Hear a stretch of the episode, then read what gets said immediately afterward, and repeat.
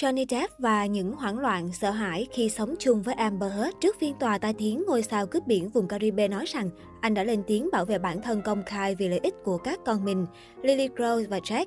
Mới đây, một video về Depp nói về việc anh ấy đã sợ hãi như thế nào. Phiên tòa xét xử phỉ bán Amber Heard và chồng cũ Johnny Depp đã khiến hàng triệu người theo dõi khi những lời khai gây sốc và những chi tiết thân mật về mối quan hệ của họ đã được tiết lộ với thế giới. Các nhà truyền thông cũng đã chứng minh sự mâu thuẫn trong lời khai của cả Herb và Depp. Cặp đôi gặp nhau trên phim trường The Room Diary vào năm 2009 và kết hôn vào năm 2015. Herb đề đơn ly hôn 15 tháng sau đó. Vào năm 2018, sau khi họ chia tay, Heard đã viết một bài báo về bạo lực gia đình được đăng trên The Washington Post. Mặc dù cô không nêu tên Jeff, nhưng nhiều người suy đoán rằng bà luận nói về Jeff và nó là cơ sở của phiên tòa xét xử phỉ bán chống lại cô, với việc Jeff cho rằng những cáo buộc lạm dụng của cô đã khiến anh bị Hollywood đưa vào danh sách đen. Trong khi phiên tòa đã nhận được nhiều sự chú ý, chúng ta hãy nhìn lại một số điều Jeff đã nói trước đây về hết trong mối quan hệ đầy biến động của họ và những nỗi sợ hãi có thể xảy ra đối với sự an toàn của anh ấy. Johnny Depp nói về nỗi sợ hãi. Đoàn phim cũ của Depp trên thảm đỏ buổi ra mắt phim Alice Through the Looking Glass ở London đã xuất hiện trở lại và lan truyền mạnh mẽ vì nó cho thấy Depp đang nói về nỗi sợ hãi cho cuộc sống của mình. Trong đoạn clip phỏng vấn khi được hỏi thông điệp của mình dành cho người hâm mộ là gì, Depp trả lời tôi sợ chết khiếp, tôi bị hoảng loạn, tôi không biết phải làm gì, tôi bối rối và tôi muốn về nhà.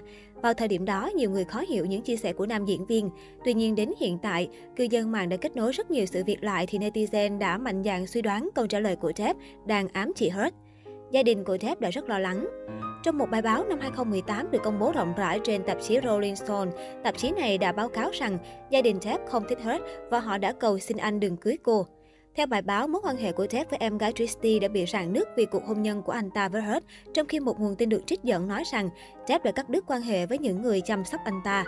Depp thừa nhận anh ấy bị trầm cảm và uống rượu.